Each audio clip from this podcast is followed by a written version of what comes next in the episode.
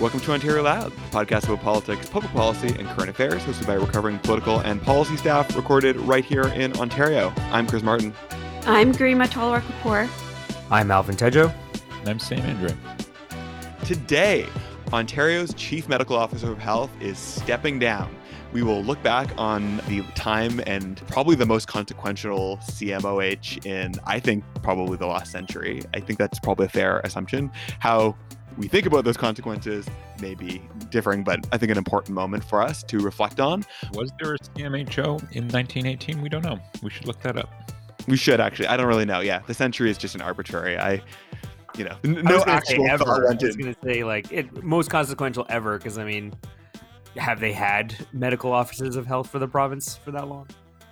I'm sure there is someone in our audience who knows the answer to this, and feel free to tweet at us. That is exactly the kind of factoid that I have come to expect our audience will know. We will also talk about Doug Ford's decision making over whether and how to bring schools back, and what we might expect to see this week as the science table has recommended they return, although that doesn't appear to be an opinion shared by all members of the science table. Also, more big changes in the public service, a new secretary of cabinet in, in Michelle D'Emmanuel. I thought it would be cool to talk maybe a little bit between us about the role that the cabinet secretary plays, why this is important, and what challenges we think this particular one might have, uh, particularly going into an election year and managing a pandemic. But first, well, it's not Ontario news per se, I thought it would be important to talk about and reflect on the absolutely devastating, soul chilling news out of Kamloops, where the remains of over 215 Indigenous children were found in an unmarked grave at the Kamloops Indian Residential School.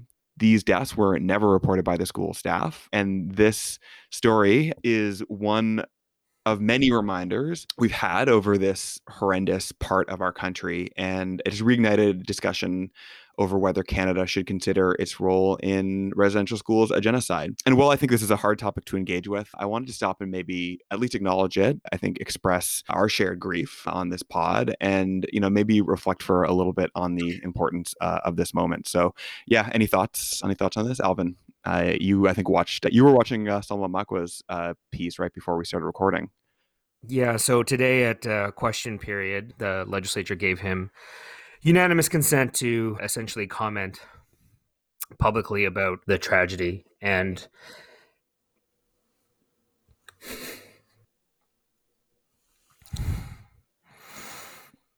sorry it's an important piece but it's hard to watch without getting emotional.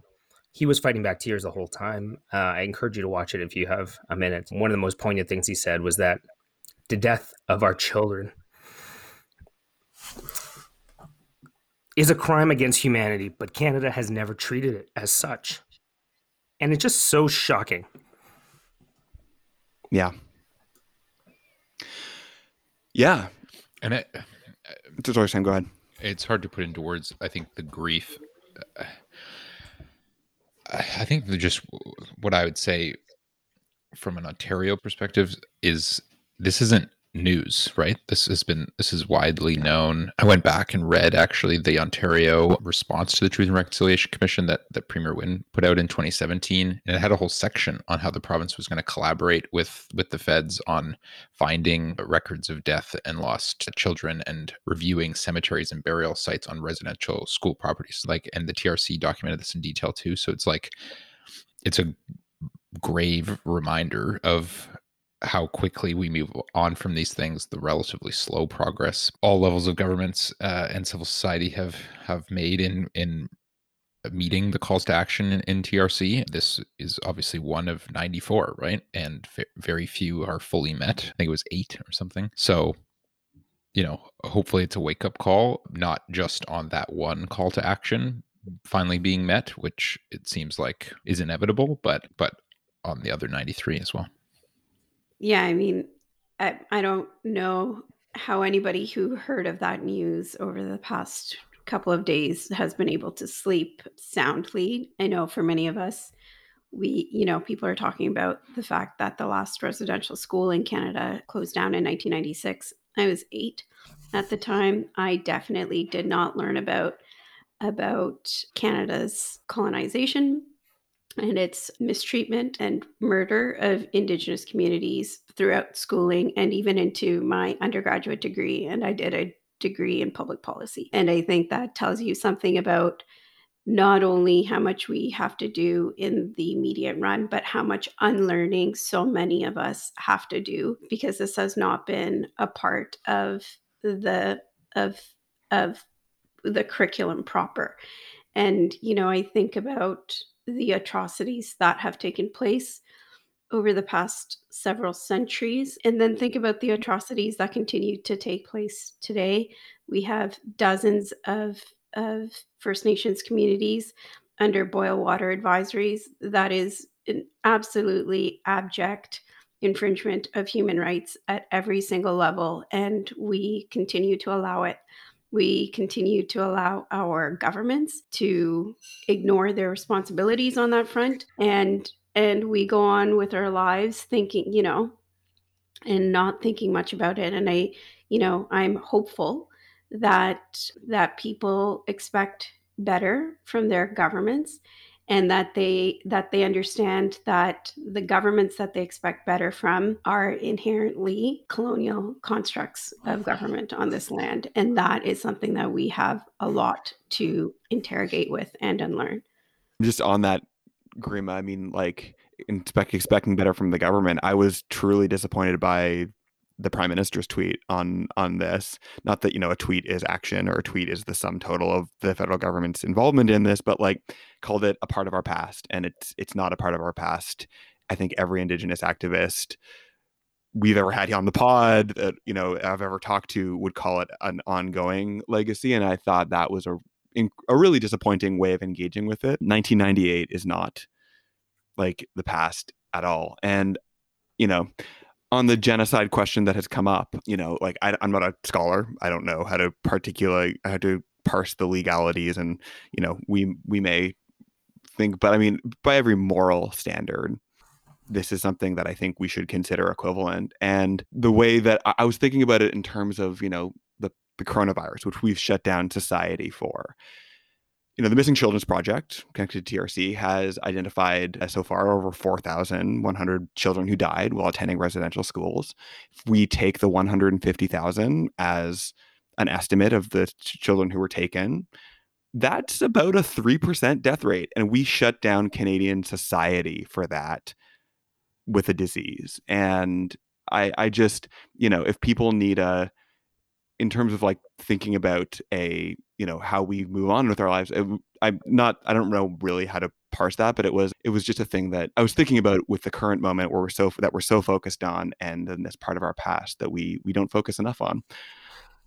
So i mean like another thing on that chris like to keep it current right? I mean the reason that this isn't just part of our past is because people do not understand or know the history of it right? But when you don't acknowledge it when all it is is a number when there are you know, I think what has caused people to react to this so viscerally is that it's the evidence, right? It's the physical evidence that exists in the stories of the people who were there and likely the people who are buried.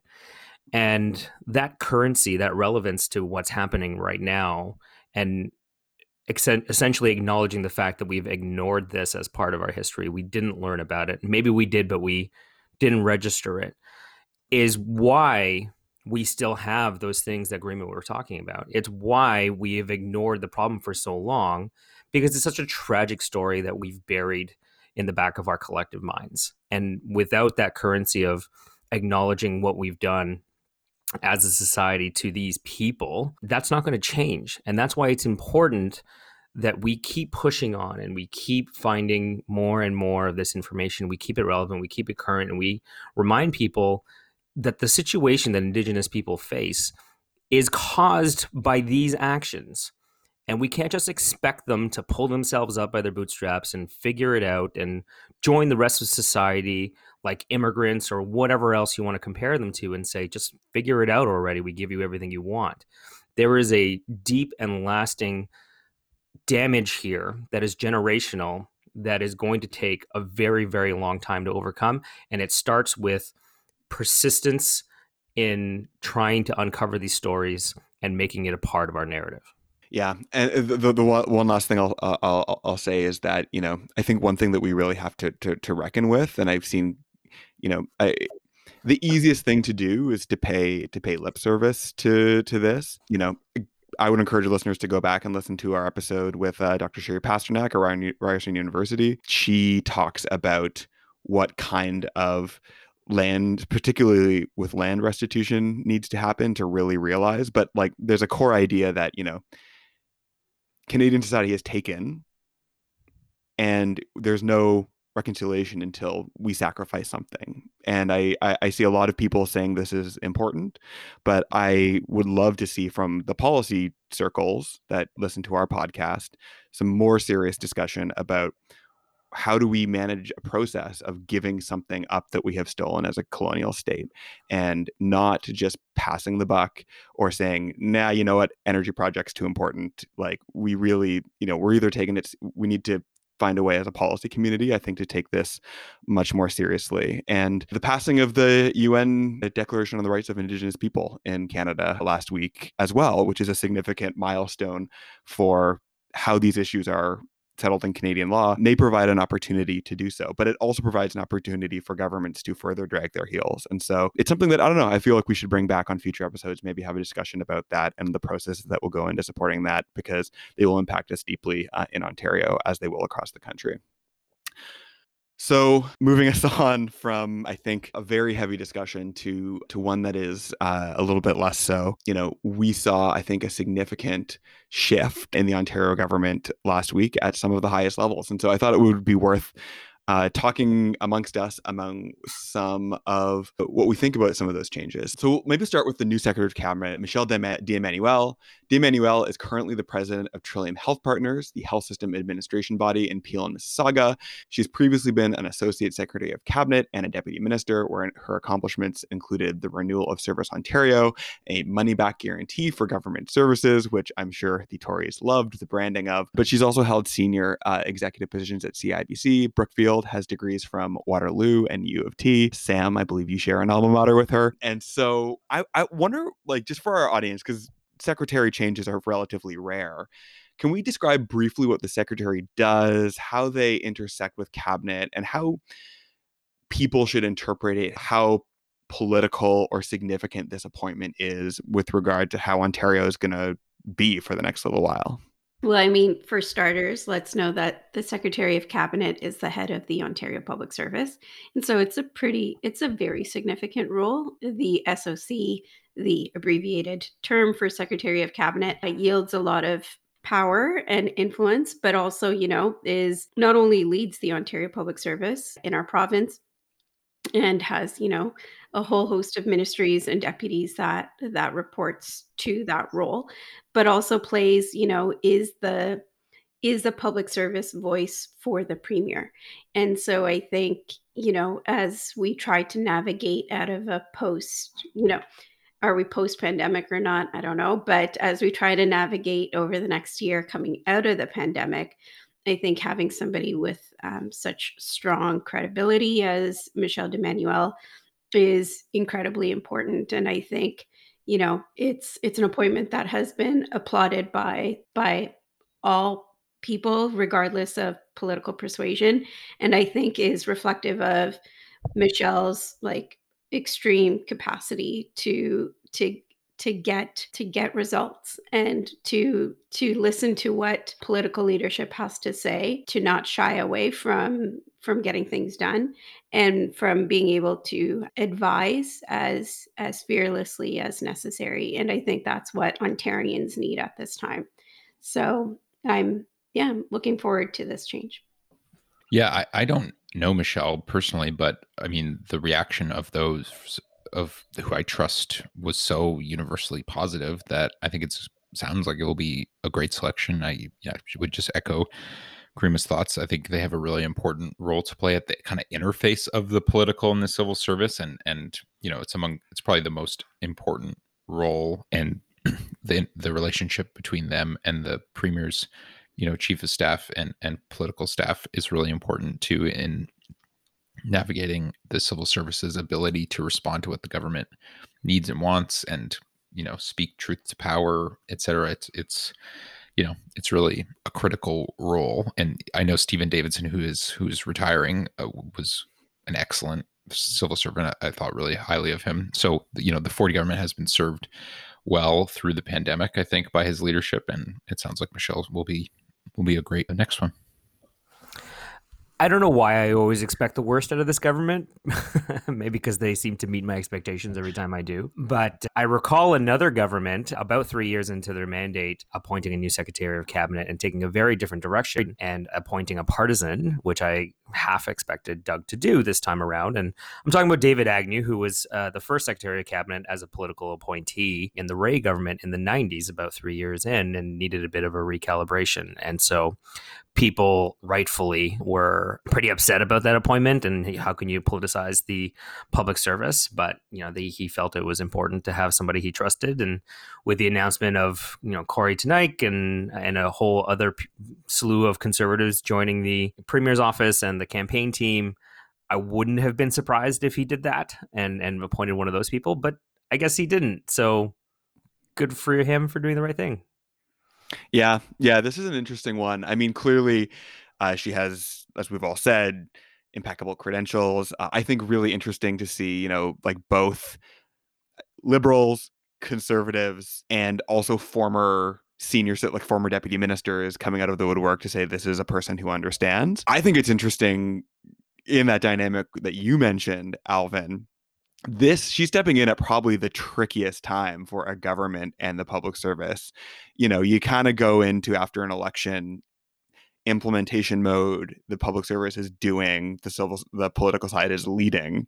But as you get closer to the election you need to start tying things off this, the public service starts stepping back you know the asks from the political side become more political. And you know we've it's it's always this sort of dance as to sort of how like you know, political. I think it's probably fair to say any political side of any government is always going to try and uh, push a little bit to try and get stuff done before the election, and the civil service tries to navigate an apolitical role in that. And I, am just curious. Sounds like this person, uh, Michelle uh, D'Emmanuel, is probably set up to do that well. But curious for what you think, what we think some of the the landmines, roadblocks, things that she needs to look out for uh, would be.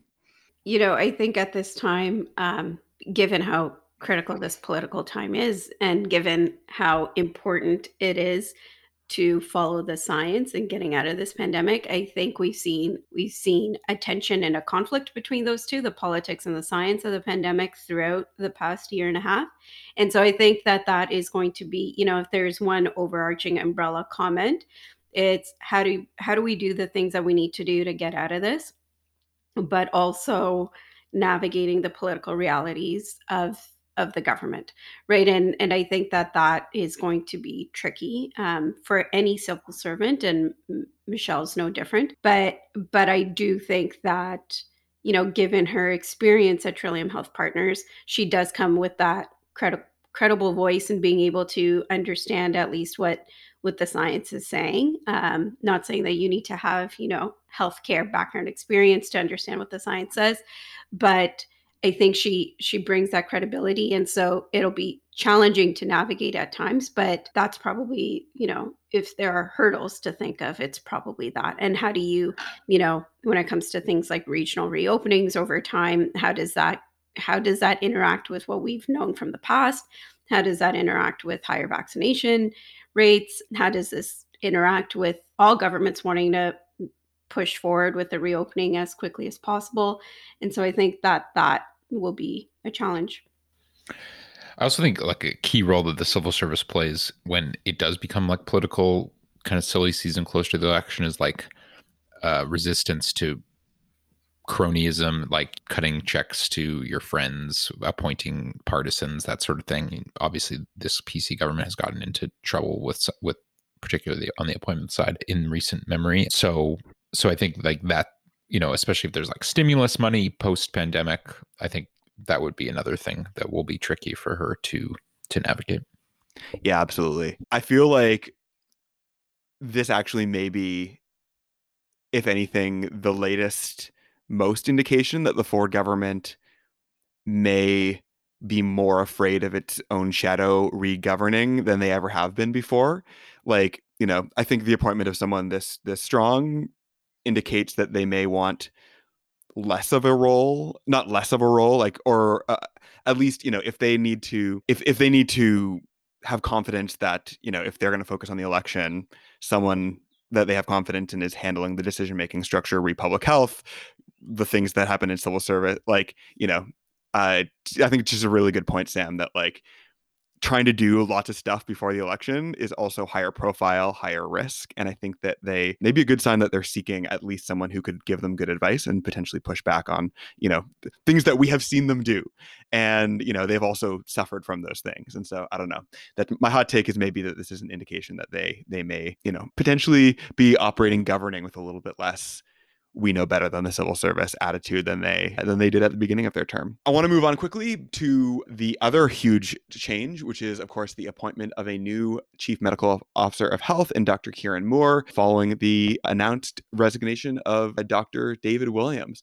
The Williams era is over. The conservatives put out a press release thanking Dr. Williams for his years of service and listing his many accomplishments including becoming a leader in testing and case and contact management, advocating for and initiating the addition of school funded nurses in public health units, the development and implementation of Keeping Ontario Safe and Open framework for the fall and winter, and the release of the roadmap to reopen, which we have talked about on this pod.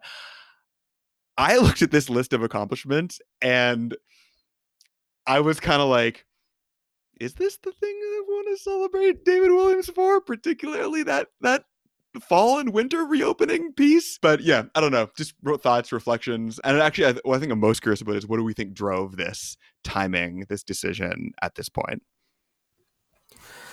I, I heard it was like an internal, like cabinet did not, you know, heed or like the way he presented his advice. It was very like we could do this or we could do this and it wasn't as affirmative or clear as they were expecting and in addition to him being a messenger of the message not being the best communicator as well also did not help his standing with this government at the Why same did time they you know, extend him the extension is Yeah. confused me Yeah. like that because this was all known a year ago Mhm. right like Yeah. but uh, anyway clearly they've woken up to the challenges Cabinet and all of Ontario. I, I don't know if anyone's seen, if you subscribe to QB Observer, you might have heard Lucas Malinowski did an amazing impression of David Williams ordering a like side at a restaurant.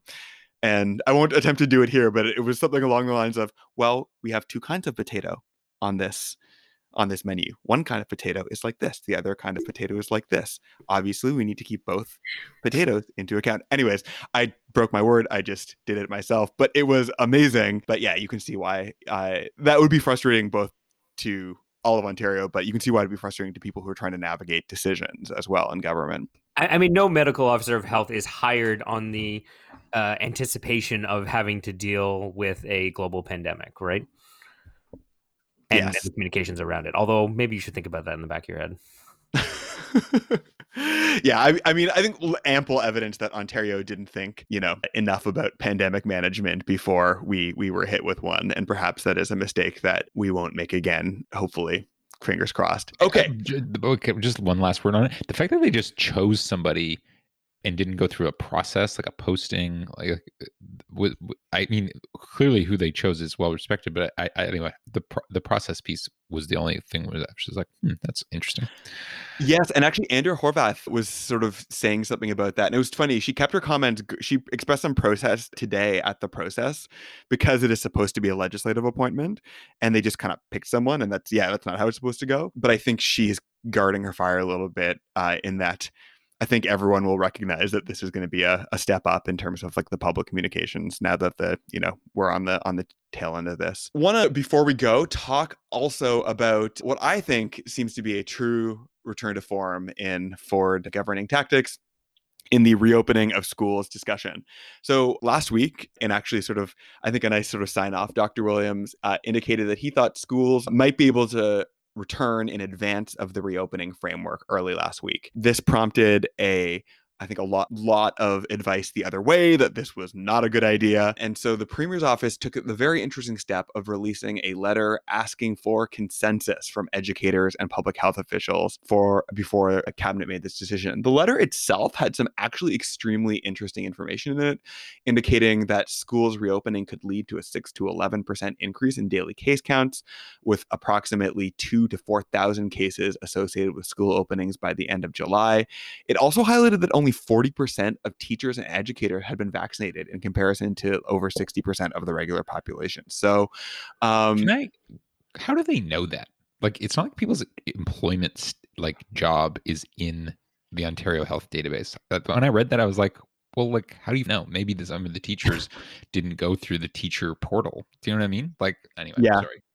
That's that's I mean that's a very good question. Uh, very good question, Sam. One that if you were to want to participate in this public consultation process, you would be past your window for input because the premier gave 36 hours for folks to respond to this. Uh, the science table released a letter back to the premier responding that recommended a regional reopening of schools based on the principle that schools should be the first to reopen, the last to close, uh, but these decisions should be subject to local leadership. And but worth noting that not all of its members agreed. Dr. David Fisman saying that with increased variants, ICU admissions are still too high. This is not the time to roll the dice. So yeah, just like this was a very interesting. We don't know what it's going to be, what the decision is going to be yet, but a very weird public process, a break from the past sort of style of this government, but you know, I think uh, there's been a lot of interesting just chatter about this as a strategy. So I'm curious for, you know, what we think of it, both from a public policy consultation and also the politics.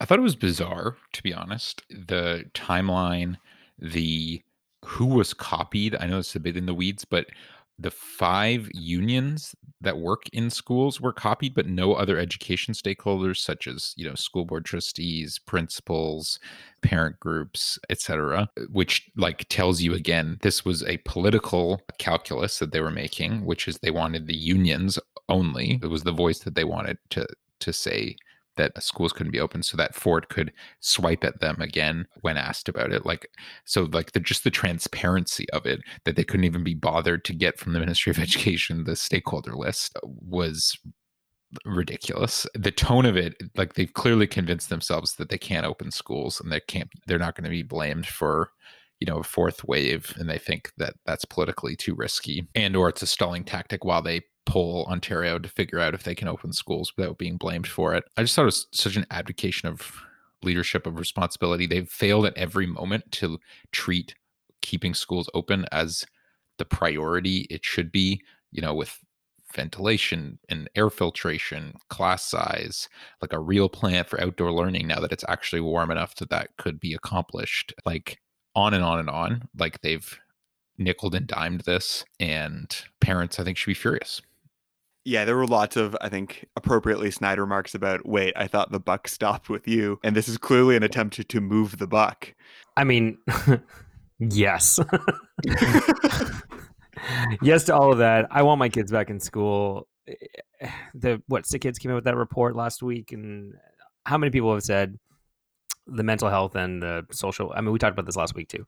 Like, it's just so important, and it seems like I want mass consensus from everybody so that I can get credit when I deserve credit, and that nobody will criticize any of the decision that I have to make. I mean, like, you're not going to get that.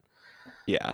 I want to riff on something you said, Sam, about the prioritization here. Because so I, when I heard the initial David Williams announcement, I issued one of my probably my hundredth tweet of expressing fury at Dr. Williams. And I, I, had a friend of mine who I respect in public health message me and say, wait, do you like not agree with kids being back? And it was a really big principle in the science table letter. And I think important to note like the, some of the divides here. And what he kind of was reminded me of was that you know there are many many equities that are health related that have to do with schools being open and that a lot of public health officials believe that it's a priority that schools should be open. And i totally take that as you know a a, a valid viewpoint that has significant evident points that support it.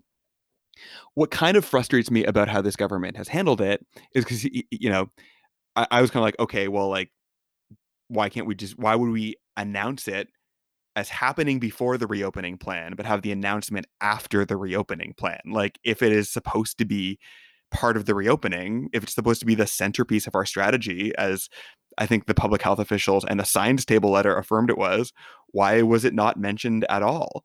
It just seems to be on this parallel track. And you know like we know that it's we know that schools contribute significantly to cases they're not the only ones but it's not you know but there is it's not no impact that's for sure and and yeah like we're like this we're always first to talk about like we got so granular about bingo halls, strip clubs, like, you know, all of those got like line by line treatment.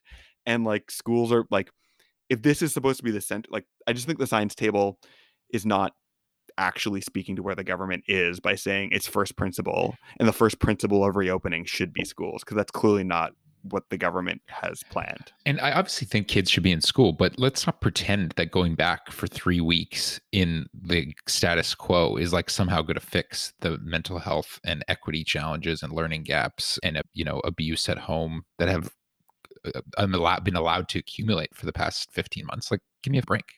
Yeah, yeah. And I, to be honest, don't know exactly how I feel about this. Many people I respect believe that we should be bringing kids back sooner, but I just don't. I think my, my take is that I just don't believe that there is enough of a link between what we're doing with reopening and what's being planned for schools to make it safe. And I think it seems like a bit of a roll of the dice to do it sooner. But yeah, if, it, if you're right, Sam, and it's a plan, right, Chris? I mean, mm-hmm. like they knew this was coming. They knew they had a prioritization list of people who could have gotten vaccinated. They could have done teachers, education workers first. They could have. I mean, they they could have done all of this stuff if they were thinking about this more than their next press conference at a time. Yeah, yeah. So, uh, any predictions on when we're going to get an announcement? Doug Ford says in the next day or two. Yeah, I, I think it's going to be no. I think he's just going to not do anything. I couldn't find consensus, so we're not going to do anything. Yeah. I mean, sorry, Alvin, just to reflect on something that you've just said, I think, you know, given how much vaccine supply we did have, the government chose to make decisions about how it prioritized vaccines, right? And and for whom it prioritized vaccines. And so I think like inherent in all of this is a discussion of trade-offs that is not being discussed publicly right like why weren't teachers prioritized for vaccinations because priority was given elsewhere and that has downstream effects. And then you have to live with the consequences. I'm not saying that that i'm not saying that that was not the right decision. I actually think prioritizing workers that could not work from home is was absolutely necessary to see the decline that we've seen in the third wave but but nobody's actually said because we're making this decision this is what it means for education and this is what it means for schools and this is going to suck. But out of all of the decisions that we have to make this is one and this is how we're prioritizing. And so i think it comes back to communications and it comes back to the government being able to trust the public and being able to like carry it as it goes through a decision making process. And i think the science side of the equation is doing that, right? So on the expiration date for the AstraZeneca vaccine, like why are we, you know, does that matter or not or how much does it matter? Like all of we're all learning that in real time whereas it, from a government decision making perspective that sort of just that sort of thinking is not being shared publicly and I I think it's to their own detriment unfortunately. Yeah, and then I think, you know, are they going to say, you know, open schools or not? I think based off of that, like they're they're going to if ICU and hospitalization rates are their top priority to keep low, then I don't see how you do open up even on a region to region basis. Yeah. Well, it'll be interesting. I mean, you know, maybe we'll have an answer by the time folks are listening to this pod, and we will, you know, you can evaluate our hot takes in, in real time. But uh, before we go today, as always, to do the rapid fire. Um, gonna start today, uh, day of recording. The Leafs are playing game seven today. Last night there was an announcement. So, you know, listeners, you're either, if you're a Leafs fan, you're either eh, sad this morning or happy. I'm happy for you or sad for you, depending on how you're feeling. But really interesting public health uh, thing. They uh, there was a proposal to allow healthcare workers, 550 healthcare workers, to go attend in person. The government rejected that plan and then reversed it 12 hours later. I, I don't know, just what do we any takes on the Leafs right now and this sort of like toing and froing about should we allow fans?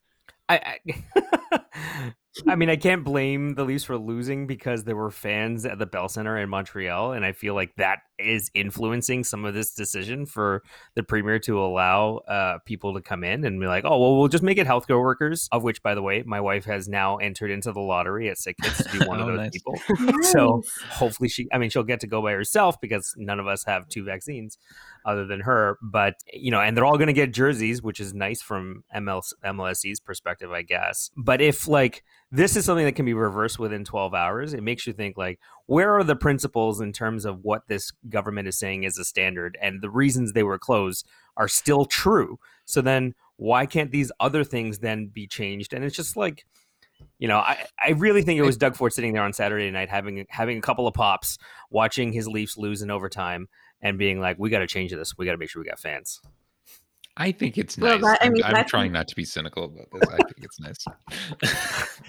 okay, full disclosure: I'm not. I I don't think about the Leafs every day of my life, but I was watching the game with with my partner, and I got a bit misty eyed watching. You know, seeing a crowd in like real life and people like you know, like cheering for their team. So I think on this, it's, I think it's nice and, you know, political decision making aside, and a good way to, you know, thank our healthcare workers, the ones that get to win the lottery.